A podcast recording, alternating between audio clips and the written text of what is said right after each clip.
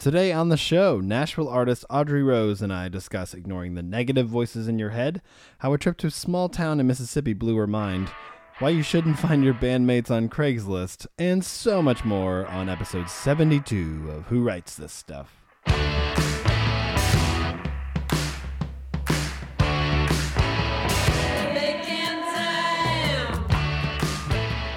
Hello and to Who Writes This Stuff. I don't know why I'm talking this way.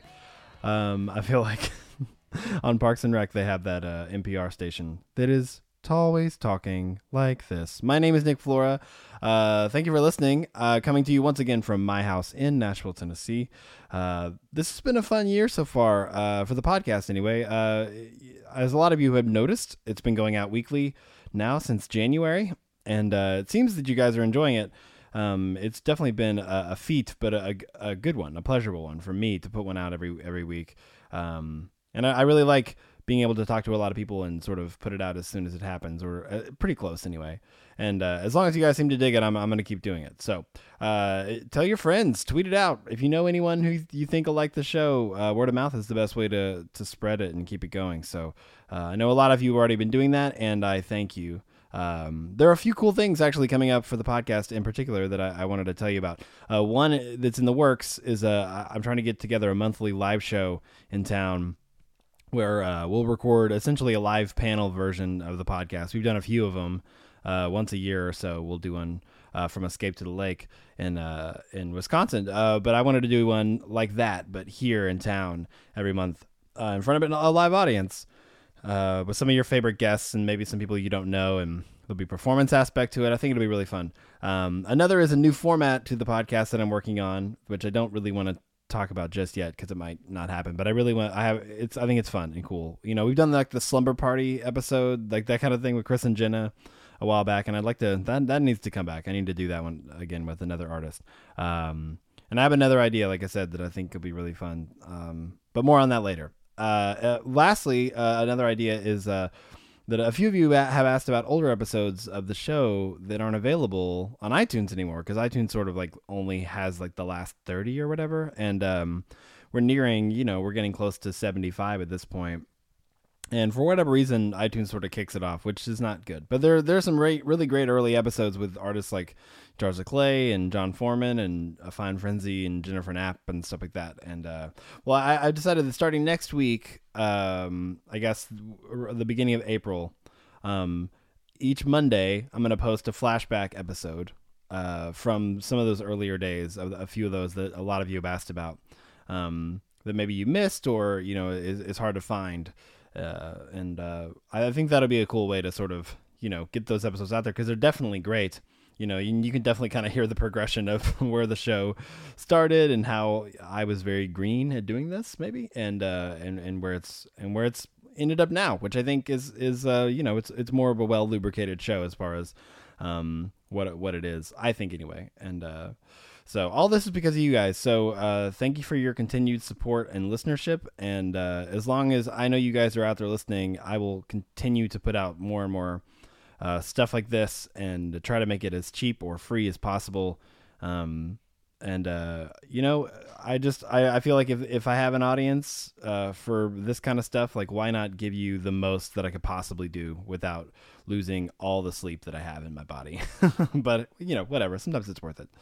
So, oh, uh, and that leads us to what I learned this week. What I learned this week. What you learned. Uh, each week on the show, I try to share with you guys one thing I learned this week, and uh, in hopes that this will encourage a uh, you know a dialogue with with somebody that that you're possibly listening to the podcast with or that is around you. I think it's important. You know, we just keep learning stuff. Uh, this week, I don't know if you guys saw it or not, but there's a, a, a trailer that released online for the new Kurt Cobain. Uh, it's a new documentary about his life called The Montage of Heck, and it looked really good. And uh, really compelling. And I'm not even a huge Nirvana fan or Kurt Cobain. I mean, definitely grew up knowing who he was and, and was interested in sort of his indelible mark on the music industry and the way he changed it. But um, I learned this week that Kurt Cobain got married in his pajamas, and uh, you know, why not? I like that. That's my takeaway from from everything that this this man and this great artist clearly did. that he got married in his PJs. That seems like uh, you know.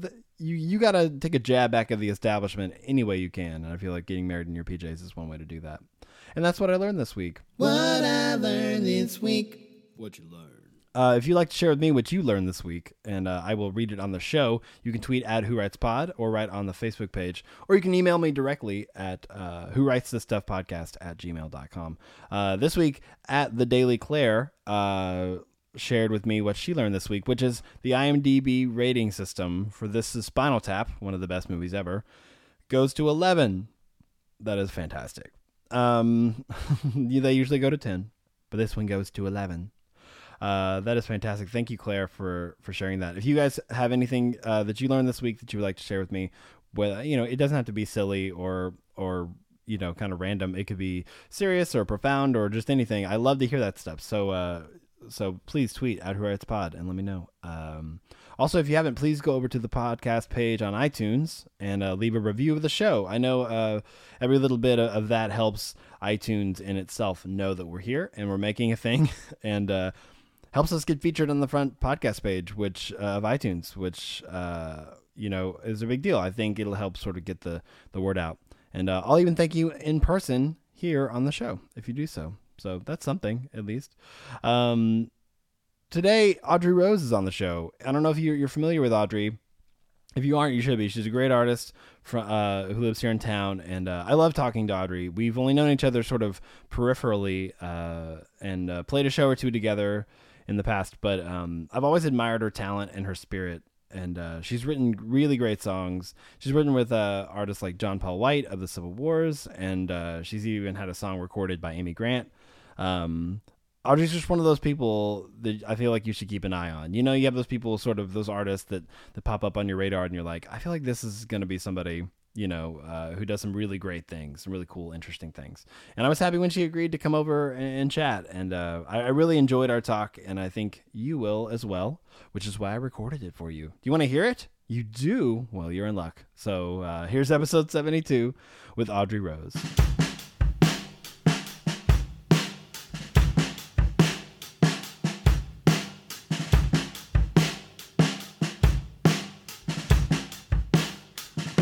I'm really bad at that. I'm I have, my memory is just it's it used to be really good, especially with names. Mm-hmm, and I've been touring since I was like 20, and I was really good. At, I could remember stories of everybody that I stayed with, everybody that I played with. I like like even probably now I'd probably be better at remembering shows from 2002 than I am like from this past year. Mm-hmm. There's just a point where your brain just goes, ah, we're gonna stop. We're full. We're done now. Yeah. Um, you know, I sometimes like even at shows, like if I just have sort of a, a moment where I forget a line or I'm I'm I'm somewhere else or something, I'll just make it up, honestly, and no one knows the difference. I'm so glad you said that. yeah, I and and no no one knows the difference. 'Cause I, you know, Does it bug you when people stop and the, and they're like, "Wait a second, what's that line? Let me think a second. Because if you just keep going, your muscle memory will kick in. yeah. And, well, fake it till you make it kind of thing. Yes. You know, and I think when you're putting on a show for people and they pay for a ticket or whenever, you know, even if, if it's a free show, I mean, even if it's one person in the audience, that one person can tell 10, 5, whatever Yeah. of their friends. And so I think you always have to show up and be professional, no matter what venue it is, house show, whatever. Sometimes it's hard you to know? remember that because sometimes Yeah. like, "This is a joke. What am I doing here?" yeah. what am I doing with my life? Yeah, I know. Oh my gosh, yeah. Yeah. that, have you have your existential crisis in the car, yeah, and yeah, then come in yeah. and, and be professional. Exactly. Yeah. Exactly. But um but the thing is is like with this with this doing this film or whatever, what was crazy is I got to know a different side of myself. My dad is a photographer and literally since I was born he's had a camera in front of my face. So I feel very comfortable in front of Oh yeah, a camera that makes sense. Uh huh. Because I mean I remember he bribed me with taking me a trip going to Opryland. He was living um, or had a studio over at Cummins Station, and he was going to take me to Opryland. And he's like, "Not until you like let me test out this new lens I got and like all this kind of stuff." So when it was time to do the film, I was like ready to go, you know, and it felt comfortable. It was fun. I almost in some ways felt more comfortable doing that than being on stage with Hmm. a guitar in my hand. I for some reason like some people cannot be on stage without having a guitar in their hand. They feel naked Yeah. without it. I've, feel I've had to work at that. yeah, I feel better almost with a mic in my hand and feel freer that way for Do whatever reason. Do you ever reason. perform without playing an instrument? Do you ever just stand up there and sing? oh yeah. Do you? Oh, I yeah, can't I've remember. I've, I've seen you play a couple times, but I I can't remember like for the life of me I've seen you, you know, in pictures playing guitar. and Yeah, stuff like that, yeah. and maybe we played a writer's round or something. Um, like once again, memory. Yeah, terrible. memory. Um, but okay, so you, you Yeah, do, I- you do perform, so you are comfortable just Oh, holding yeah. that mic. Okay. I, I love that. And I love like being able to move around, taking it off the stand, like having movement. yeah. Um, but I mean, I like having the guitar in my hand too. But you know, I mean, I just I I feel more comfortable in that. I think everybody has to figure out what is their thing and not be afraid to hone in on that or Yeah. feel like I need to be this certain way. I need to feel comfortable. You know what I'm saying? Yeah. Are you a confident person in, in life? would I yeah, I think? I am. Yes. Okay. It, it I don't think I I really am, and and Yeah. I, I mean I feel like I have you know uh done a lot of work on myself and Sure. just and had really great influential and positive people in my life that have helped that's me huge. Yeah. to you know I mean everybody always has stuff they have to work on, but Yeah. um I have no problem with being honest. Right. You know. Do you you can answer this however you want. Yeah. You can also say next. Uh, do you ever go to Yes. therapy? Have you ever been to therapy? Oh, yeah. Okay. I mean, Uh, I'm yeah. a big proponent of it. I love And therapy. I'm curious about like musicians or artists that do that because a lot of times that is the therapy, and for me, for a long time, it was. Yeah. And then and then for a lot, and then it's sort of songwriting has changed for me, and maybe you can speak to this. Yeah. From being like this is something I have to get out because I'm this like moody need not needy but like i'm just I've, i'm a teenager or early 20s and i'm feeling everything and I, this is the way i filter it yeah. to and then it became my sort of career and then now i think about it like what are some interesting things i can speak to or what, what are some things going on in my life that people could relate to i don't necessarily see it as a form of therapy anymore Yeah. and that's when i was like man i really need like an outside opinion that isn't somebody that i have to see every day you know Right. and that's when that sort of turned into that but I, I was, i'm always curious about artistic people who sort of choose or elect to go to to see a therapist or see somebody just to like get stuff out because a lot of times you know what you use your art for changes Exactly. You know what I mean? And I once saw a picture. uh, It was like maybe floating around Facebook, and it had like how a normal person sees colors blue, green, red, and then how an artistic person sees it turquoise, cobalt blue. Oh, really? You know what I'm Yeah, saying? yeah. Like, I feel like as an artistic person, you're always on sensory overload. That's true. And you're like a sponge. You're just soaking everything up and Mm. what people say. And for me, like, I'm a very sensitive person. So when I sit and talk with someone, I really am listening to what they say. I'm also like kind of in a way psychoanalyzing them. I'm like, I wonder why, how that happened. Did they have like daddy issues? Like, hmm, how can that translate that into an interesting pause right you know what I mean? or- Uh, yeah uh-huh, exactly. uh-huh. And so I, Daddy you know. I- I- or whatever, you know know, what you mean, and uh, or why did that relationship not work out, Mm-hmm. or why is this person like having such a hard time, or if somebody walks into a room and, and I'm like, is there something wrong? No, there's nothing wrong. so you're constantly taking the temperature of the room exactly. yeah that's a that's an artistic trait but it's also like i think it's a, re- a really good artist has that quality too because there's sort of i don't know like i feel like You're if taking different stuff in, and Yeah, I mean, I, there is the artistic trope of the artist or whatever creative person being kind of aloof and not knowing what's going Yeah. on. But I, I've never been that person. I'm sort of al- almost hyper aware. I'm- Yes, I'm, more on- hypersensitive or- more on yeah. like Larry David side. Yeah. where, where I'm like constantly being like, why did he say I that? love- What is he I doing? Well, why did he say it that way? And I'm obsessing about it. I'm Yeah. like, what did he mean? That guy doesn't like me. yeah What- you yeah know? yeah and and and so then that goes into why somebody would need to go to therapy because It's true. you need some i mean you can't always talk to your husband or your wife or your boyfriend or Right. whatever or your friends even. Like your some things you're like, I, friends. you know, this is not. exactly and like the the woman that i go to and i've gone to her for like five years now i mean i basically my parents got divorced when i was eight years old i'm Mm-hmm. an only child so i didn't have any brothers or sisters to really talk to about that kind of stuff and the reality is is that if you come from that kind of background which i would say a broken home Yeah. you know, for me, music was my outlet to get out what I felt. When I sing, that is a release for me. Dirty green being passed around. Changing faces in the crowd. Lights turn to dust. The sun turns to rust into the ground.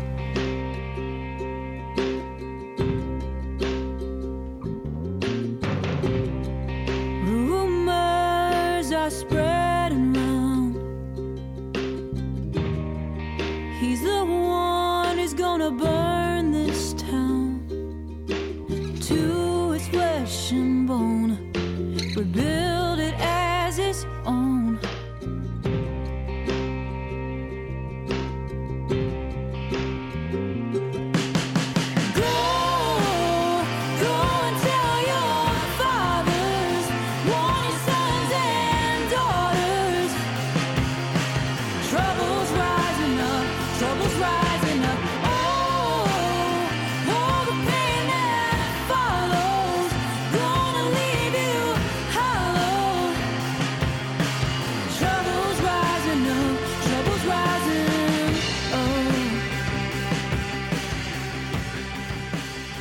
really do. You're an inquisitive person. by nature, yes. would you say? Yes. Oh, for sure I am. Okay.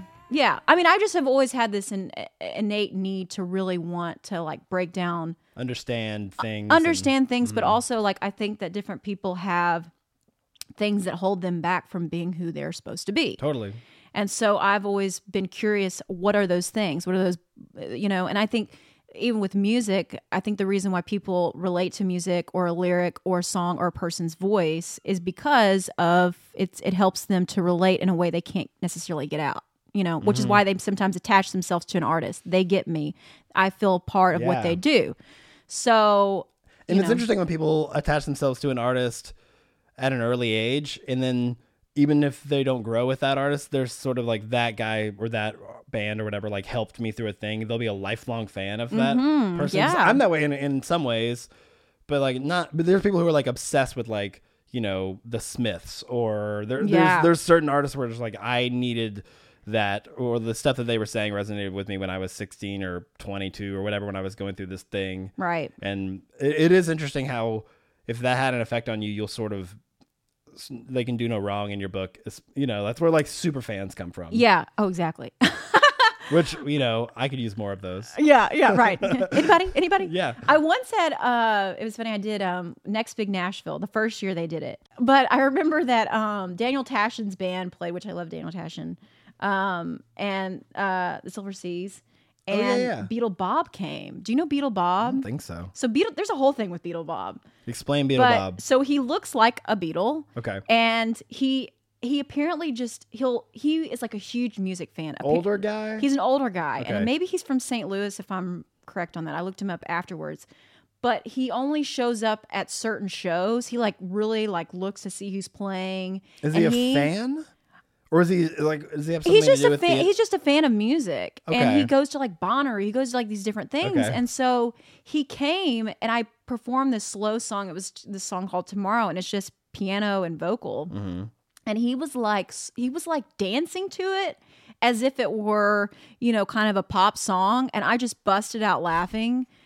and I was like, I'm sorry, like I just have to, you know what I'm saying? But I ended up looking looking him up afterwards because he's just a character. Anyways, there's this whole thing. It's like a Rico at uh at you know Rico the Uh-uh. the I don't think I'll he's look him up. homeless, but the guy who comes the guy the guy who comes to Musician's Corner.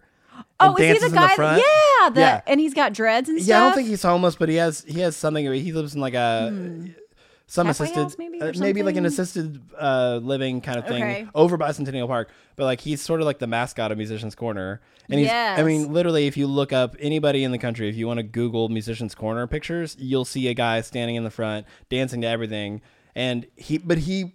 At least he dances to whatever. If it's a slow song, he'll dance slower. If it's a, but like he's Yeah. like if you talk to him, it's really interesting because he's re- he's just a fan. He's just a of huge things. He just fan. lo- he feels music in a way that like most people don't. Probably because there's a lot of like drugs still in his system from Sure. the '70s or whatever. But you know, doesn't who- really know where who's to he's say? at. Yeah, who's to say? It's like the dress. Is it blue? Is it gold? Is it you Uh, Oh know? my gosh, he- when's that gonna go God, away? Can I just die? One thing I'm noticing about this day and age is that Oh. thing had a had a shelf life of about 12 hours. Yeah, which is right. so fast. I feel like some things like the Macarena lasted a long time con- Yeah. compared to the way how things get so overblown so quick these days. So many people tweet, so many people on Instagram, like you you can't get away from it. Yeah. and not just that, but there are certain even like trends or songs, and it's just like I, I what's the last Macarena type song? Psy? yes, Gangnam uh, Style? Yes, that didn't even last that long. Like it's it's amazing how I can't that maybe remember how it lasted a few months. Gang- I don't even know. He made millions of dollars and then he went away. He's like, I'm and I'm done. I'm out. yeah, he tried to make a follow up, didn't work. Or Rebecca Black, that Friday song or whatever. Like they go away so quickly. I I almost think she has another song like Saturday maybe she or did. something. I, oh, of course she did. Why wouldn't she? and then she was in a music video for maybe Katy Perry, like had her in her music video or she something. She becomes a and- novelty. I, I wonder about Yes, people like that, and like in a way, those those types of people make me make me sad because I'm like they didn't even get a chance to be like a real like nobody will ever take them seriously. God. Like I, can't- can get on my soapbox about that because I mean that's just like such like it. I mean I'm I'm so fascinated by it because there is Ah. it's it's the same thing with like maybe this isn't this way, but I, I have Sirius XM in my car because I'm doing very well. Oh, um, no, okay. but I Yes. but uh, Guys. I but on the ni- I can't remember what the station is. It might be like 90s on nine or one of those like early 2000s. They only play songs from like 2000 to 2010. Yeah. Lance Bass is a is a DJ on it. Really? and it's really sad because he has to play music from a time when he was relevant. Mm-hmm. And and maybe Lance, I shouldn't feel sorry for Lance Bass because he's doing well. He's he's, He's probably, probably, like- fine. I want artists to keep being like, maybe he's doing what he wants to do, and all that aside, he's probably happy, and I'm judging Yeah. him unfairly. That's but like, it makes me sad to hear Lance Bass on there because he had just amount.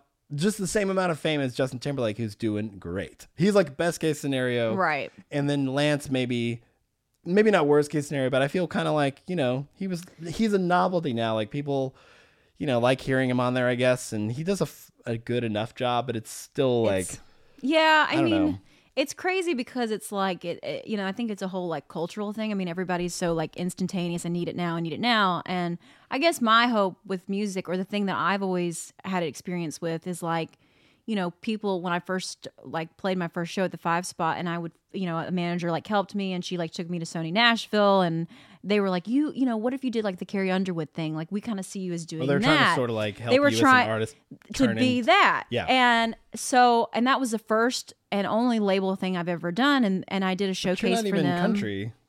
I, you know, at that time, like I think I had done like, and there's a thing on Lightning 100. It was like "Find Us Here." I wrote it with Trent Dabbs. I could hear the countryness in it. Like I could hear a, a country artist cutting that, and I hope they do. But Yeah, um, any country artist, call yeah, in now. but uh, exactly. um, but I think over time, like the last record I did, the Bomb Shelter Sessions, it's got more of an all like totally. rock rootsy. That's really what my what I feel my sound is and what I Mm-hmm. feel most passionate about. Um, but at that time, I remember they said, you know, you're you're the direct quote, "You're too cool for what we're doing," which I took as more like a kiss and a slap. Like I'm, I Yeah, think you complimented me, compliment.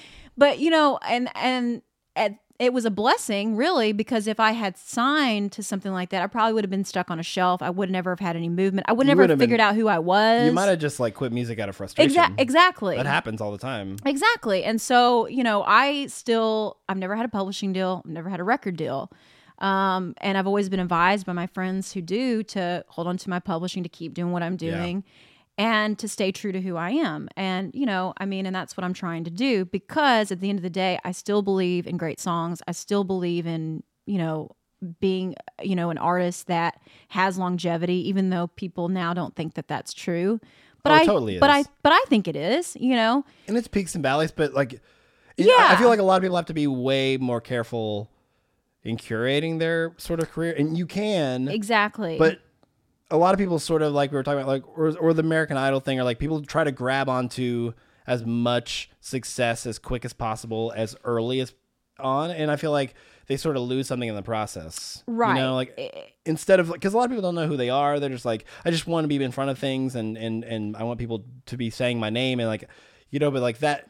Dave Barnes, I, I quote him a lot on, here, but when he was on the podcast, said like, the the faster the rise, the the, the faster the so fall with true. people. And there's some people who there's some people who do come out overnight on pop radio, and you're like, where's where's this person been? And if you look, they have been coming up for like 12 years. But there's some people who literally were like, oh, I was nobody a year and a half ago, and like I just happened to be the daughter of this famous person who, and that person, you know. Not saying grand statement that they won't be successful for a long time, but like history shows us that they will most likely disappear as fast as they Right. showed up. So I think it's important to like do what you're doing and be like, Right. I'm not going to take the easy road and let this person dye my hair and turn me into Carrie Underwood. Uh, if that's not me, you got to be true to yourself. You Know, exactly. point. I mean, I always, I always remember Robert Frost quote. You know, two roads diverge into a wood, and I took the road less traveled by, and that has made all the difference. Yeah. A lot of people have different interpretations of what that means. I always took it as, you know, I took the road that maybe wasn't the le- was maybe didn't seem, you know, the it was is not as easy, so to say. right. Um, and for whatever reason, I remember that in middle school, and I just that is always just stuck in the back of my Me too. mind Yeah. and um, I, I truly believe that that makes a difference when you really stay true to who you are because if you make it being somebody else you're stuck in that right and so if you Mm-hmm. become successful in that and you make money in that whatever you have money but you're being somebody you're not so i mean for whatever reason i just have always been very like a stickler on that and wanted to really make the work that i felt i did the best because somebody else is going to do that other thing better than i could so Yeah, why would i true. even try to do that you know? Everybody in the end is going to be disappointed. I feel like Exactly. because if your heart's not in it, everybody's gonna see that. exactly. and and you're gonna be miserable. Exactly. I mean, I've been in situations where I've had like day jobs where I made a lot of money, Yeah. but I was like so unhappy because I just took away from the thing that I wanted to do, and then I just had to be like, you know what? If I'm broke, at least I'll be happy. Sort of Exactly. mentality, yeah. Which is not a new concept, but Yeah. but that is something that you sort of have to, you know, and it's hard to explain to somebody who is like really young and and new and coming up or whatever about like being patient alone and then also being sort of like really find out who you are as a person and then build your sort of quote unquote brand or whatever around Yeah. that and like in, infuse as much as you as possible so whenever somebody hears your stuff and wants to do something with it it will be pure because it's your own it's you you know what yeah, i mean Yeah, it has integrity, and you'll feel good standing beside it. yeah, You know you're what I not mean? trying on a bunch of different hats. And there's no, and I have no, you know, no qualms with anybody that does that. I mean, No. more power to you. You know what I mean? And I have lots of friends that, you know, have made lots of money doing stuff they really Sure. don't care about, and you know, and Oh, I, I know. and that's awesome. They've been able to put their kids through college, and so you know, um, I mean, the thing is, is that everybody has to to do and follow whatever it is that they feel that they're going to do. And I think different opportunities and people come into your life for a reason to open doors, and Yeah. you just follow wherever that takes you. You know, I mean, even with this thing with this film, it's like I'm going to be going to L.A. I'm going to be meeting Kris Kristofferson. Hello, I never That's would have ever thought that in my He life. lives here too most of the time. You know, I'd heard that he had a house in in Maui, maybe. I think might as well. and I he mean, lives on one side of the volcano, and then Willie Nelson lives on the other, and they like play golf together. I hope that's true. I, wanna, I saw it in I'm choosing like, to believe that's It true was because like that's 60 amazing. minutes or something. Yeah. and so uh Silver Tongue Devil, that was uh, yeah. So when I'm going to I'm to buy that off eBay and have him sign it. But all that to say, you never know where life is going to take you, right? Never. And so if you like 2 years you're like what what am I doing with my life? What is happening? All of a sudden you get a phone call that came out of nowhere and you're like I'm so glad that I it's it's usually it's usually in those moments. Like for me, when I'm like, what a, what a, what am I gonna do? Just keep writing songs for people to like kind of pay attention and to. everybody goes through that. and then something will come where I'm like, well, I'm so glad that I didn't quit two weeks ago. exactly. because you know whatever And- Exactly. and, and honestly like the thing for me like people ask you know i have friends who sort of play music uh, with you know who who quit for whatever reason Mm-hmm. especially in the in the age of like i was in a band in college and then i had to like you know get a job and i can't do this anymore. I like you know a lot of friends kind of fall off around that. And uh who are who are sort of like why do you keep doing this? You know and it's not it is because i i love it and it just is who i am. But it's also I am constantly plagued and not not plagued, but like I'm so fascinated by what's around the corner, and I'm like I can't stop going around the corner. That like, is a there could wonderful be way of putting it. There could be something around that corner, and not like you know Ty Pennington holding a giant check with like move that bus, but but like something Yeah. that something that I've been working toward for years, slowly, and finally somebody being like, hey, why don't you come play this on this showcase, or why don't you come? Your song is going to be on this thing or whatever. Like we want you to, we want to hire you to, because that stuff happens all the time, and it's what I've been working for. So it, it feels kind of it would, it would be such an injustice to, you know, not the dream or whatever to talk so lofty about it, but like to all this work I've put in and people who believed in me, my parents, and all this stuff.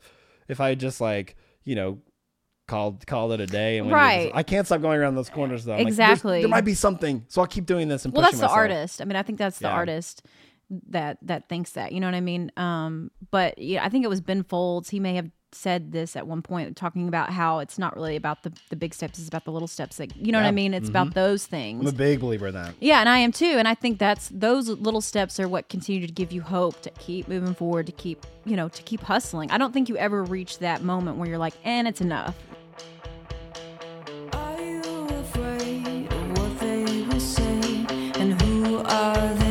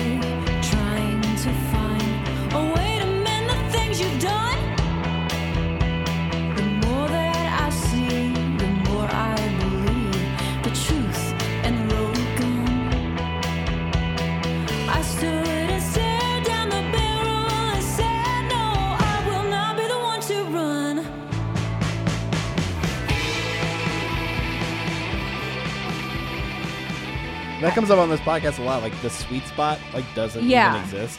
I don't like think you just so. sort of have to keep keep doing it. You have to enjoy the grind, and if you find your, Exactly. you enjoy the grind and the Mm-hmm. inter- if like, and I feel like you're the you seem to be this way where you enjoy sort of like what interesting thing could be coming up next. Mm-hmm. You know, like you never, like you said, you never thought this uh, you would be on film or whatever. Like that, that has to be enough to keep you interested and and plugging away and like, like Oh, I'm yeah. gonna keep doing this because I never thought that my life would be this way. Yeah, I you know? mean, you know, I think it was Emily Dickinson. She said, you know, dwell in possibility. I mean, and that's what I do. I mean, I really do dwell in the possibilities of what life can bring. I cannot do mundane. I can't do boring. I Yeah. can't do something that is, you know, predictable. I guess, and and even with music, like um, I always am trying to dig to figure out, you know, what is to to really refill the creative well. You know, I mean, even for my birthday, I just Oh yeah, happy had a birthday, birth. by the Thank way. you. Uh, on Saturday, and I went to Oxford, Mississippi. Oh yeah, I saw that on yes, Instagram. Yeah, that was crazy. We did like a whole like blues history thing. We went to Morgan Freeman's Juke Joint in Uh-huh. Clarksdale, Mississippi, which is so crazy because it's like this rundown town. yeah. They do like a juke joint festival every April, and it's like a huge like ground for gangs, like gang training. It's pretty dangerous. Wait, like Bloods and Crips gangs? Oh yeah. Okay. And so the cops come in and they basically do like a, a deal or whatever with them saying like, hey, ceasefire kind of situation. for this week for, or whatever. for that or- week for the Juke Joint Festival. And they like, all right. Yeah, we're just gonna you know, but Sam Cooke's from there. I mean, he was born Oh, wow. there, and um, Ike Turner. We went by his old childhood home. Went to the River uh, River Riverside Hotel, which was the used to be the only hospital that took in African Americans Uh-huh. back during that time. And Bessie Smith died in one of the rooms there, and so I got to go in that room. What is it with this town? Just everybody came from the. Is there a documentary about this? Um. Oh yeah. I mean, there's well, and and Robert Johnson. I mean, you know, the Mm-hmm. Yeah. Crossroads and stuff. But which I went to his grave. Um. You know, Yeah, there's something that. about Mississippi that is there. There's just a well of inspiration and creativity. Um. That comes from there. I mean, That's so true. many authors and people that want to pursue writing go to Oxford to go to Ole Miss, or they just go there to have homes there. Like Jack White had a home in in Oxford um, or they or you two played at Mm. the juke joint and this place is in the middle of nowhere you know but people so seek that out to figure out where did rock and roll come from where you know what i mean Yeah. and there's a lot of rivers that are by there i think that there's something you know just I don't know. It sounds cliche to say, but there's just something in the in, in the air and the water and the soil it, and all that kind of stuff. You can know? feel that kind of stuff. And I, I had a similar experience a year or so ago. I had uh, a day to kill. I had a show in Memphis, and I had a day to kill in Memphis, and I've never really explored Memphis, and just Mm-hmm. walking around, taking my own uh, like looking at stuff up on the internet and taking my own sort of walking tour of all this stuff. Yeah. It feels like hollowed ground. Like a lot of that, those areas and those venues and Oh, those yeah. bars and stuff like that are really. Uh, it was amazing. There's one. There's one bar in in the upstairs, and I went into it because I'm I'm a movie nerd, and they they filmed the uh, the movie Elizabethtown there. Uh, Did they? Yeah. There, there's a point in the movie where he takes a road trip at the end or whatever, and, and he goes to Memphis, and there's Okay. there's a bar where the guy and I'm more fascinated by the story than the fact that they shot the movie there. But this the he goes there in the movie because the guy that owns the bar has owned it forever, and like you know BB King and all these guys came in there and like sat at that bar after they played a gig there and just like told stories or whatever. Mm-hmm. and in the movie, there's the, the the guys there, so I went there and he wasn't there, but there was a band taking a photo shoot upstairs, Oh, and I cool. just like. And they told him the, the bartender was like, "It's off limits or whatever." Yeah. uh, you can't go upstairs. But I just went outside and like was like, here, let me help you. And I grabbed an amp and went upstairs. And like the upstairs of this bar, this old blues bar, what used to be the green room. Yeah. you know, in like the fifties and stuff, in the forties, and it was just a ba- you could. I- It's what you just said. You could just feel that stuff happened here. Like there was, there's just something in the air, and I feel like the South is like ripe with that kind of stuff because so much has happened here, so much tragedy, and through tragedy and adversity, like I feel like artistic voices just really become vibrant and rise. And I'm sure like you could mm. feel that everywhere. Oh my god! I mean, what was really weird is that when we walked into the juke joint in Clarksdale, it's called Ground Zero, and it literally looks the way that it did back in the in the twenties. Oh, um, love and it's by this old railroad, and I mean they've literally kept it the same. And there's signatures all over the walls. I mean, so many. Stevie Ray Vaughan played there. Robert Johnson. I mean. you know, Are you a big blues fan in general, or I don't know enough about the history as much as I am going to after I've had this experience. Like I want to. What made you want to go there? You know what's really weird um, is is just that I have always just had um, a connection or an attraction to the blues and to Black history, to Mm-hmm. gospel music. That's something that I've just always connected with, and I've always wanted to know where that comes from. Like I listen to like, you know, um, I listened to Bessie Smith, Robert Johnson, Lead Belly, uh, a lot of these you know these great blues i guess you'd call it like hill there's different kinds of blues hill Yeah. hill country blues um delta sure, blues I'm sure there's a bunch of genres. yeah, and i guess the thing is is with that genre of music especially in that area is that you know these people especially these these african americans who didn't have a lot of money to work with um, t model ford or whatever like they had these old jangly guitars and the sound that comes out of their mouth is just it's so haunting and it's so heartbreaking and so beautiful at the same time. There's something that i hear in that that i just really connect with and i'm like i gotta want to i want to know more. I want to you know what i mean? Mm-hmm. so for me that's that's the reason why i have such a you know a a, a need to know to know about it you know? I'm I'm fascinated by that too, and I've always been like sort of a history buff, and then especially getting into music, I'm more I'm so fascinated by the fact that I I love the the the feeling of going to like Sun Studios or something and being like, Oh, these guys are just I'm in the same line of work as these guys. Like that's such a fun and overwhelming, and you almost feel like it is a you know to speak lofty once again. What am I talking about? That's all this podcast is. Um, I'm trying to like make con- I make concessions of it, but I'm like, you know what? I think what I'm doing is important, so Yeah, I might as well yeah, talk about it yeah. as such. But like, I I like it is sort of like a mantle being passed on, especially living in this town. Like everywhere you go, you know, especially like the older places that have been around for you know 80 years, or whatever. People have stories of all these giants of our industry that have gone through them, and it sort of feels like no, like it's a, these guys thought it was important, so I have to think it's important. And I have to carry this on or whatever. Yeah. But I I love uh that kind of stuff. I mean, that's a fun way to look at it too. Shoot, I completely lost what I was about to say. that it's happens coming back so often. it's coming back Uh, no. Uh, we're wait, passing down the torch you know Oh, oh, yeah, I know. yeah Isn't it amazing to think that there before recorded history, not rec- not before, but even like back then, Mm-hmm. there were people who were probably didn't have the luxury to pursue singing or ri- songwriting who were probably amazing. And they're just it just lay dormant because they weren't given the luxury that we are given to actually pursue a dream and like Mm-hmm. Like or even do it on the side because we have literally the technology in our pockets to record any thought or like song or melody. Like, Mm-hmm. like I think I think about that like even going back into history, but especially like in the in the time of slavery and all that stuff. I feel like there was all, all you know even you, you see people you know slaves singing in fields and stuff like that.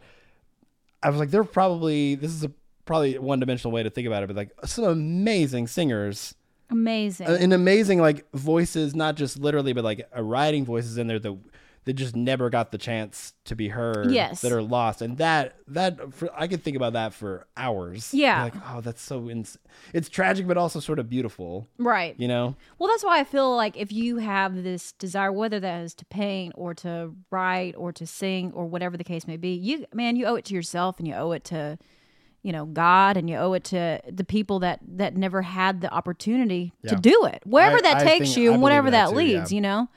And so it's like, you know, I mean, even somebody like Robert Johnson who died when he was 27. I mean, literally did he really? Yes, died when he was 27. I I, didn't know that. you would think that he would have been, you know, died when he was like 40, but they don't really know what he died of. Some people think he got poisoned or whatever the case may be, but you know, he he wasn't like, you know, some famous guy. I mean, you know what I'm saying? Mm-hmm. Like I. Isn't mean, there's a lot of people that are like that. Somebody can die.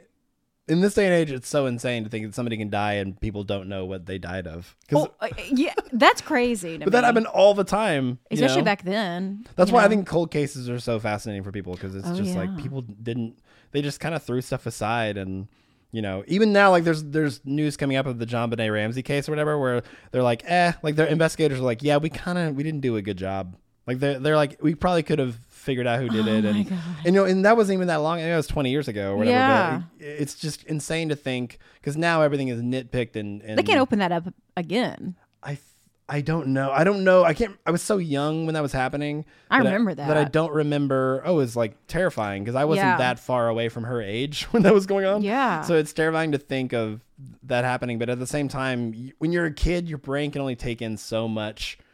Like tragedy, you're just like I don't know how to filter this, or you don't have a reference point, for it. right or what So there's what am I- no. what am i i mean like the oj simpson i remember being a kid seeing that on tv Yeah. like the the white bronco and oh, it was huge. car chase and I that kind of remember where you I was when I first saw the white Bronco going. I was like, it was a Friday afternoon, and I was up at a friend's house after school. Oh, and, so and to this day, whenever I run into that friend's mom, I was in like fourth grade. yeah That friend's mom in like Walmart in my hometown, she will she brings it up literally every every time. time whenever we Remember, you can't tell anybody about OJ without mentioning me, and I'm like, well, yeah, I guess so. uh yeah let me let me ask you this do you ever Yes. watch are you are you a big fan of house of cards um, I'm saving it. I will be. I'm sure. you so you haven't seen any of the I watched the seasons? first couple episodes of it when it first came out, and I was like, Okay. already sort of. I was watching too many shows at the time to keep up with What- it. And what I'm like, shows I'm do you gonna come back watch? to it. At the time, it was sort of in the height of like Breaking Bad, Walking Dead, love- Mad Men.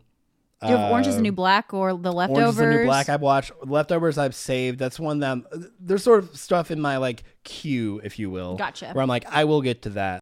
Uh, What was it? Oh, I just watched uh, Friday Night Lights. have you have you watched the whole So thing yeah, yeah. And, like it was and one what of do you those. think of it I thought it was great. i haven't seen it yet and It's everybody's so good. like what are you waiting waiting for you know Lower your expectations. okay It's a teen drama. because everybody has really built this up friday night lights and it's made me almost overwhelmed that i've that i'm I will tell you. Know what I mean? Watch it, but lower the expectations. Okay. It's a teen drama. There are some great moments with the adults in it, but for the most part, i you're love the watching, music It's that I've heard, That you is know, one of the and best the way parts it's shot. of it.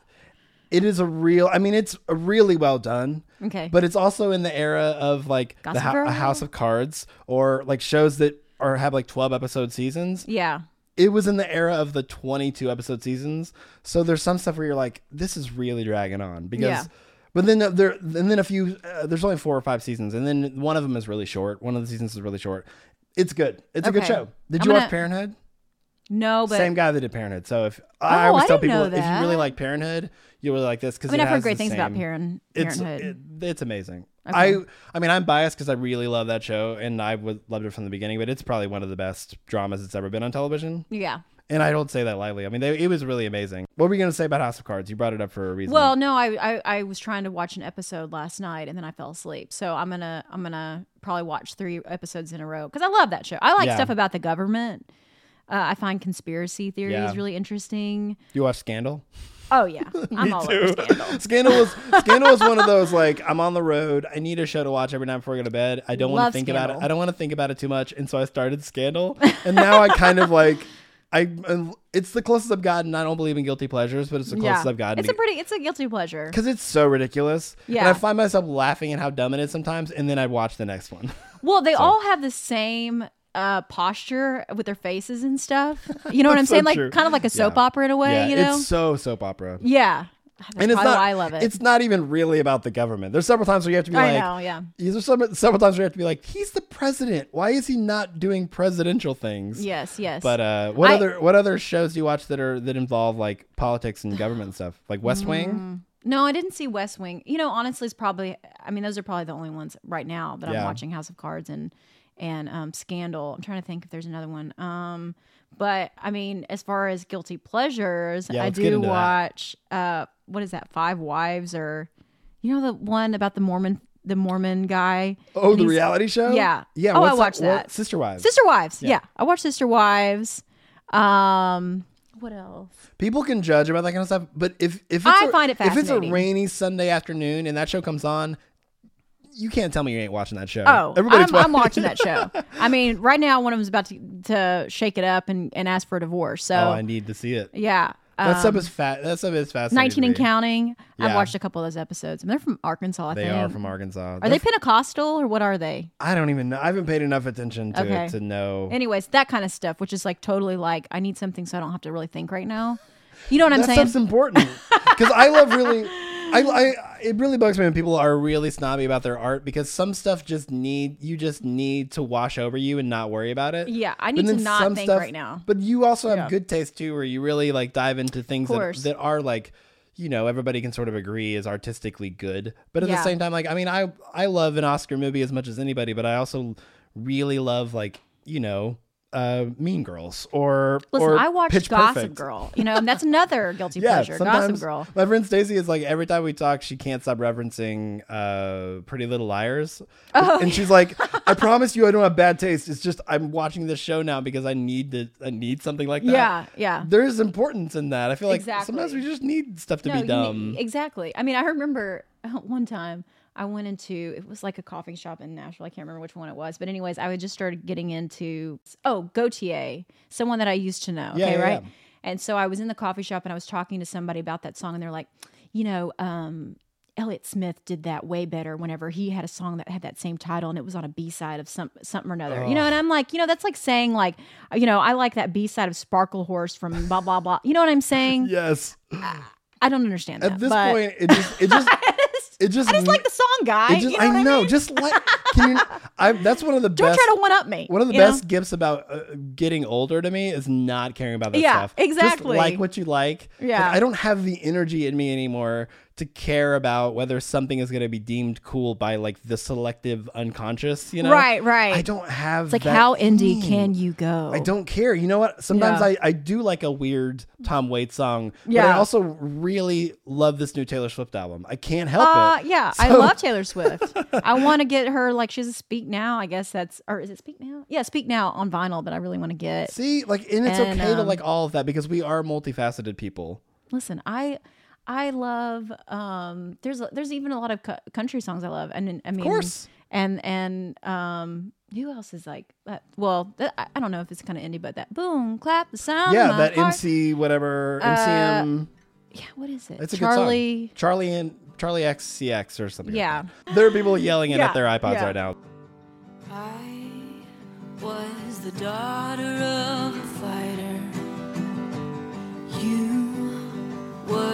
fighter I couldn't take.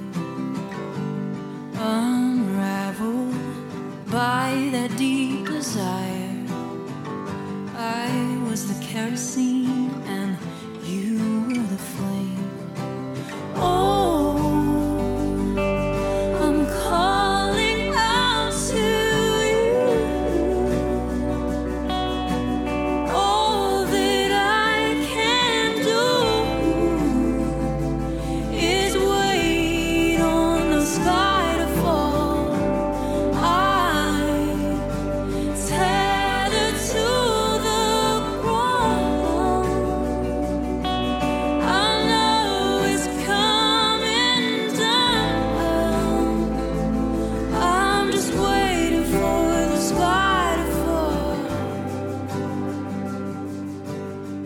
Okay, I'm, I'm gonna try this out because Okay. Uh, you. s- Okay. So here are the last. I wasn't thinking of you specifically, but here are. I'll, I'm gonna I'm gonna ask you a couple questions that I wrote in my phone of like, Yes. oh, this might be interesting to like bring up a Okay. topics of conversation.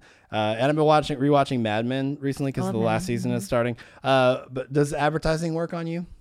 Advertising. You mean as far as like if do am I Do you ever find yourself like hearing an ad on the radio or on TV and you're about to mute it, but then you find yourself later being like, I kind of need that thing. Maybe I need that thing. Oh, or um do you find yourself or buying something and you're like, oh, I totally bought that because of the stupid commercial. honestly, not really. Are you aware of it? Am I am I aware Every, every once in a while, I get, I get, I'll buy something and I'm like, I don't need that kind of toothpaste, but for some reason, I'm going the way that they were brushing their teeth and how it was foaming it's not even mouth. that conscious. Sure. It's just like I don't know. It is an interesting. And now, like wh- when you watch Mad Men, it's really hard to not view commercials as like, oh, that was an idea in a like the Whopper commercials where it's like, or is it Whopper oh, that's or whatever hard? And I just, that makes me like, Hardee's. if there's any sort of thing that would make me anti-ad. disgusted, that exactly anti. and Maybe that's the point. I don't know. It's really that's just gross to me. Yeah, that's pretty gross. And and I think that's the pitch. Like they want it to be so over the top gross, but you're I still kind it. of like it is memorable. When we're talking about it, exactly. somebody might hear this podcast and be like, "I will kind of Hardee's now." and they're and they're go to it, do it. I know. Um, okay, w- this might be a little bit too much to Go get in- ahead. to get into. I'm ready. Are you? I don't even know why this came up. Yes. Are you aware of this? Is what I wrote down. Are you aware of people who don't like you? Am I aware of people that don't like me? Here's the here's where I get, went Like- with this. Don't answer okay. yet. I used to be the kind of person who was such a people pleaser, and I still am. That I it was almost like a I loved saying the sentence, I don't even know people who don't like me. Like I'm Mm-hmm. not even aware of somebody who doesn't like me. And then you live long enough and misunderstandings happen with friends and you don't talk to them again or whatever. Whenever something happens, I can kind of think like, uh, that that prob- that person was probably behind that, or that person probably you know anon- anonymously tweeted that thing at me because they probably don't like me. Are you- Exactly. Are you, that type of person at all, or do you even care? You know, I think the thing is, is that you have to get to a place where, or at least, yeah, you have to get to a place where you realize that not everybody is going to like you. They just Oh, aren't, hard. right? It's So, so I, you know, if, you know, in the case of like being aware of it, I think that I've maybe have been around people that maybe I could feel like I don't know if they really jived with what I did, but in all honesty, I don't really care because um or do you not care, or are you just not affected?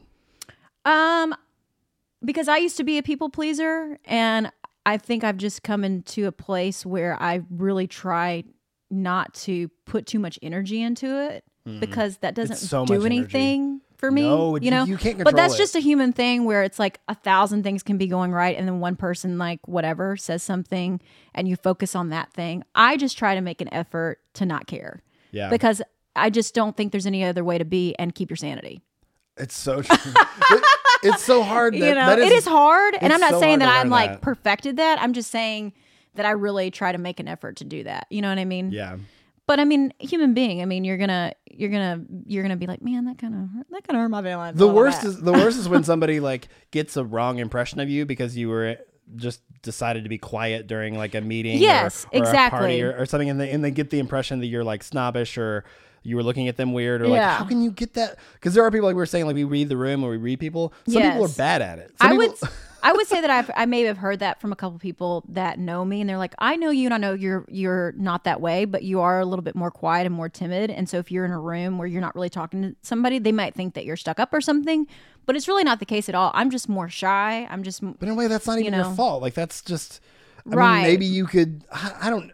I'm not like, hey guys, I'm here for the party. you know, That's exhausting too, because that's not even. That's not. yeah. I mean, if I knew somebody, then you know, I've bec- I've become more like I've come out of my shell more. I would say in the last couple of years. You know, Yeah. um, but that just happens as you get older. you- yeah, that happens as you get older. But I but I have always been a little bit more, you know, like kind of to the corner, like not really going to be in. And I think that has to do with being an only child. I didn't really have any brothers or sisters to kind of that's true. kind of get me to to to be a little bit more like out in front or whatever. You know. Do you wish that you had siblings now in retrospect, or are you fine with your origin story?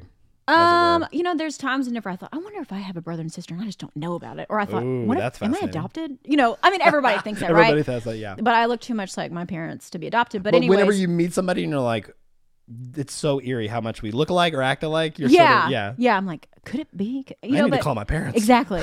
but I, I always wondered what it would be like to have a brother and sister. You know, Well, of I- course, yeah. yeah. But I don't think I would have turned out the way that I did if I would have had a brother and sister. You know. That's So I think it worked an out. That's a really like mature, evolved way of thinking. Yeah, I mean, Yeah. I, I, you know, I have a stepsister, but you know, I guess it's not really the same as having like a sibling that you grow up with and you're like one on one with. And Like you guys are like literally like brothers or sisters in arms. Like- Exactly. Like you've been through the same upbringing. And all, Exactly. you have the same reference points, all that stuff. exactly. Well, uh, we're almost at an hour. I have a few lightning round questions I'm going to Yes. shoot at you. Please. And you can answer them. They're not lightning round, as in like you have to give quick answers. But uh, the, this is how we always sort of wrap up okay. the episode. Um, so do you have a surprising musical influence Celine Dion. out of the gate? Wow. Yeah. Really? because I feel like that is like a guilty pleasure of mine. Listen, I love Celine Dion. Celine's legit. she is legit, okay? and honestly, it's like I've had a few people that are like, "Oh, really?" You know what I mean? I'm like, I don't care. Listen, I want to see. My dream is to see her perform at in Las Vegas and meet her. I okay? challenge anybody. I haven't done it, but I challenge anybody to see her live. I've heard. I have friends who have gone and seen her live, and Yeah. they're like, "Ain't nobody in that in that place thinking like this is lame." It's she because she's such a powerhouse and a presence. She's such yes, Yeah. you know, and the thing is, is like I grew up listening to her music. I mean, and would sing, try to sing to to how she sang. I mean, she really taught me how to try and and reach Yeah. those high notes. I mean, she's a way better singer than I will ever be. maybe the best singer. Oh my god, yeah, her control and everything, Yeah. you know. But I mean, I just have a lot of respect for her, you know. Absolutely. I would say that would be a surprising one. Yeah, I wouldn't have. I wouldn't have guessed Celine Dion. Yeah. Um, especially just from judging from like hearing your music, I wouldn't have been like, Yeah. she loves Celine. Love that Celine. Love adult contemporary. What do you uh, what do you associate with the name Keith?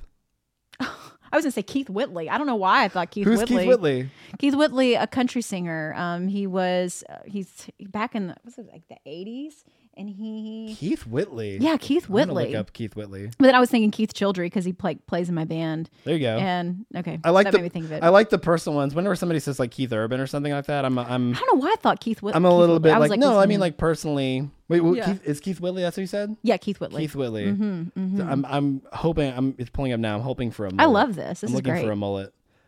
Uh, uh, he might have had a. Oh yeah, That's him. Keith He's, he's got just if you're listening to this, Google Keith Whitley. You're wel- you're welcome.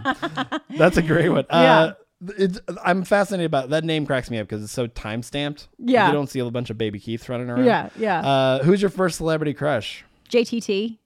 Jonathan Taylor Thomas. Yeah. So did you have like teen Oh, posters yeah. up in, like Oh, from yeah. magazines? I had this. I always had this like fantasy that I was like, w- you know, I was in my room with like my tape recorder, and I'd be singing with the little microphone, you know. Yeah. And uh, and I'd be like, oh my god, what if JTT like came in a limo and picked me up and and rescued me from my like life?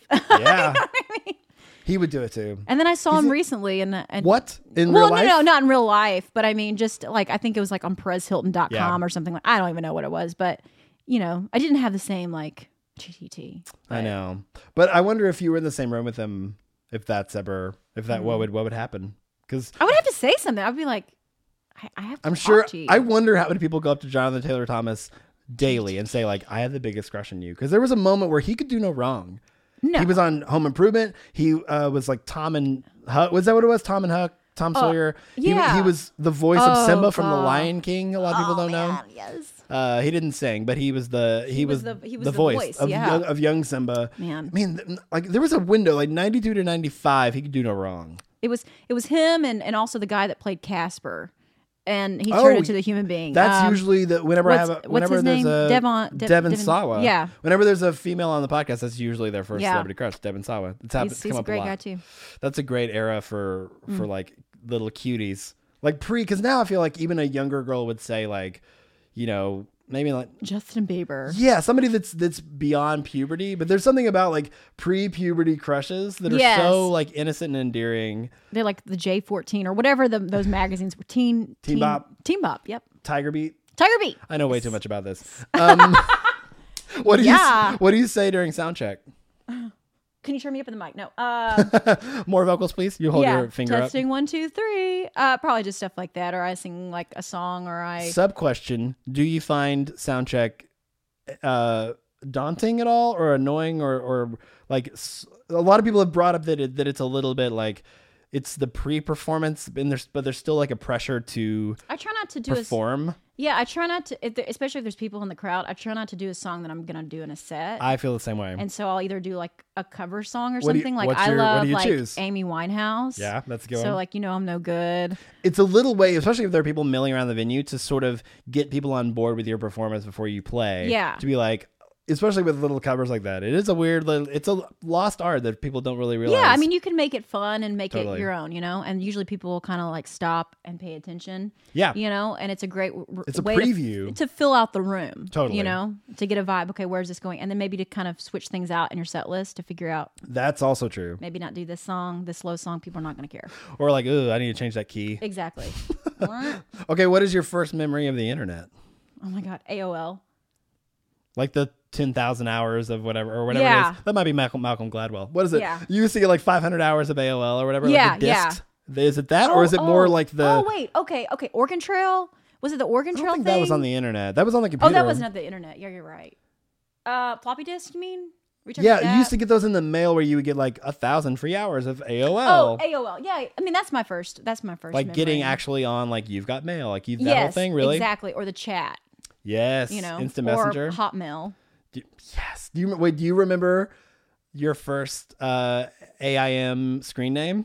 Uh, yes, and it's embarrassing. It was like Beach Princess thirty four or something. Why 34? I have no idea. I used to I that used, that used to be a lightning round question if So do you do you ascribe meaning to num- a number? Do you have like a number that I you ascribe meaning to? Yeah. Do you want to share it? Uh, so my number is 28, and the and the well, so my birthday's on the 28th. Um, I Happy rode, birthday. Thank you. I rode bus 28 when I was in elementary school. Uh-huh. A lot of times I'll see the number 28. So Yeah. Whenever I look at I look at the clock more often than not at two thirty eight in the afternoon or in the morning. Like I will I've definitely woken up and it's it's happened enough where I'm like, this might be a number that is like I don't it ascribe? I don't ascribe meaning to that stuff. Okay. But it is interesting if you want to look that kind of stuff up to be like, what does this mean? Like I don't care. I don't think the horoscope is real. Yeah. But it is interesting to see how much they sort of nail on the head sometimes. I always see 9 11, which is weird. Never forget. Yeah. never forget. Uh, do you have uh, that- we do, should you, not move. do you have a bad show story that you can share with us Oh, to make? There's a lot of musicians that listen to the show. I got a terrible and it makes us all feel better. Hit yeah. me. What's, I got a, what's I your got a bad show story? one. All right. Um, my one that I will always remember and is terrible. I played a show at Eddie's Attic. Okay. And In Atlanta. in Atlanta, and the and the guy that I was playing with, who I've written with a lot, was this guy Patrick Lockridge, and he's from Atlanta.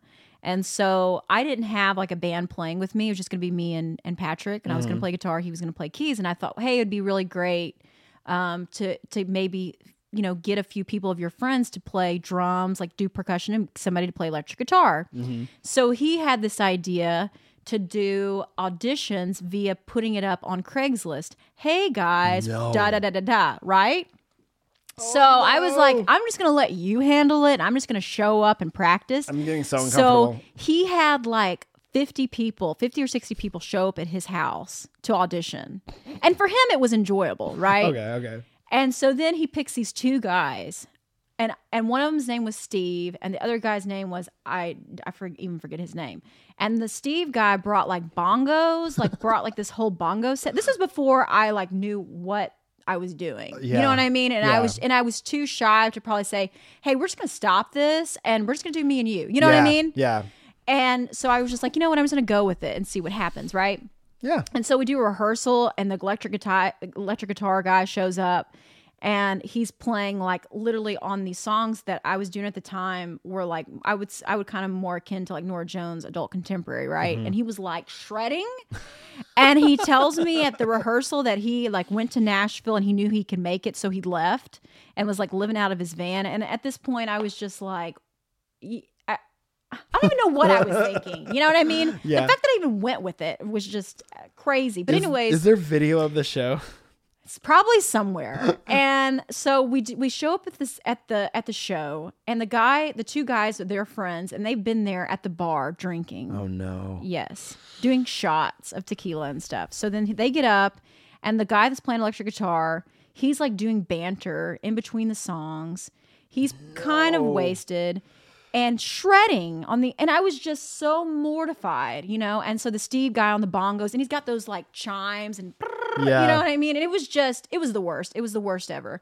And so I was just so just peeved afterwards and i had people coming up to me after the show and they were like talking to me and and i was selling cds or whatever and we get to the end of the night we get to how much money that we made and the and the bartender's like hey you ready to settle up and i'm like we didn't get anything those guys they had left No. and there was a $250 tab So literally like all the money that we had made went to pay that. I was so I was just so upset, obviously. You know what I'm saying?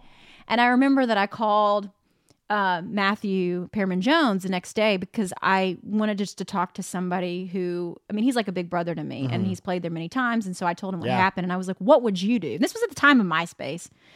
And I said, what would you do? I mean, because you can't get the money back. You know what I mean? And he said, well, first, number one, never do auditions through Craigslist. Okay. so let's, let's just keep that in mind Yeah. next time. And he just gave me a really good pep talk, talk, and he made me feel better about it. He's like, everybody has these experiences. You'll never forget this, Yeah. you know. And he's like, and he told me one of his stories, and it made me feel better, right? He has some stories like that too. Oh yeah. Yeah. And and so he's like everybody goes through stuff like this. And so, you know, I remember like 2 days later I get a I get a a, a thing through MySpace a message and it's, it's Big Steve who played the bongos and he's Steve. and he was like, "Hey, my son little Steve, you know, is there any is there any way, you know, maybe I was thinking maybe you guys like I, I felt like there was a connection between you two and maybe you guys like could like go on a date." I mean, it was just the happening? worst. I've gotten the, the- weirdest things like that have happened to me. I mean, I have a lot of stories, but that's that's that's one of them that I. I'm gonna have to have you on again just so we can tell these stories. it was pretty bad. That's amazing. I was I was I mean that man. I was like. I, uh, what the heck? I'm a good person. That is literally You know, like who would th- do That's the definition of paying dues. Like you've paid some dues. I was like, but who would who in their mind would do something like that? Would feel good in their heart to go and and do that to Idiots somebody? who are looking for gigs on Craigslist. They're just looking for free, like probably looking for free shots. Oh like, my oh, sweet, if we play this gig with this girl, we'll probably get free drinks. or, or whatever, Yeah. you know. And it's mm-hmm. like, and that's why you're living in a van. I mean, Yeah, you know, it's true. ugh, disgusting. Do you are you, I wanted to last question I want to ask Yeah. you. Are you aware? You probably are the, of, of other Audrey Rose on, on Oh iTunes? yeah, oh yeah. I so love I love this because there's like a metal band. There's a like metal hard rock band? band Yes. named Audrey Rose, and then there's like a I don't even know. I didn't listen There's to her a music. rap. Is it rap? it's like I think it's like R and B, and I've gotten like fans that have messaged me, you know, and thinking that I was her or whatever. You know, the thing is, is that it's, it's actually my real name. Yeah. And I, you know, do I had always gone by Audrey Spillman for a long time, mm. and I still do with stuff like as a songwriter. Right. It's under Audrey Spillman, and I had had people that had had a hard time like saying my last name and like Spellman or whatever, and so I thought, well, I'm just gonna It's go by easier just- Audrey Rose Yeah. because it's my name. And then at that time when I did that, there was other people that were had come out with that middle name or last name or whatever. But anyways, I've asked different people and like, I don't really think it matters. I mean, it's your actual name, but there's actually a horror movie called Audrey Rose. Are you serious? Have did you know that? no. Yeah, You should the- get that poster it's and about, hang it up in your room. Oh, it's cr- it's a real. It was it was in the 80s. It might have been the year I was born. I don't know. That's creepy. If it yeah, was the it's like it's born. like it's like yeah, it's like an exor- It's like an exorcist kind of movie. Like she and it might have been a true story. I don't know, but That's crazy. pretty creepy. There's been a couple times where I went to listen to your music or whatever, and I was like, I don't know this album cover, and I clicked on it, and I was like, Nope, that's not. So, so if you're listening and you want to check out Audrey Rose, just look for her face on it, and then The go. Bomb Shelter Sessions. Yeah, go there. is is the, is the name of the record. So Well, thank you so much for taking the time to come over Thank and, you and for- do, for do having the me. show. And that does it for episode 72. If you'd like to check out Audrey Rose's EP, The Bomb Shelter Sessions, you can do so at audreyrosemusic.com. Plus, you can follow her on Twitter at Audrey Rose Tweet or on Facebook.com slash Audrey Rose Music. Uh, you can follow the podcast on Twitter and Instagram at Who Writes Pod, plus Facebook.com slash Who Writes This Stuff, blah, blah, blah. You know this already. Why am I telling you? Also, just a reminder if you haven't uh, done this already and you helped pledge to the podcast GoFundMe page this past fall, email me your t shirt size and mailing address because those t shirts and mugs will be going out soon. And if you haven't done it, I don't want you to miss out on your reward for helping out the podcast, which I'm extremely grateful for. Uh, so, yeah, do that. T shirt size and mailing address. Email me. Let's do it. All right. Well, thank you for listening. Uh, join in next week. Uh, another great artist. I have so many uh, lined up that I think you guys are really going to enjoy. Um, so for episode 72, and who writes this stuff? I'm Nick Flora. Go do something creative.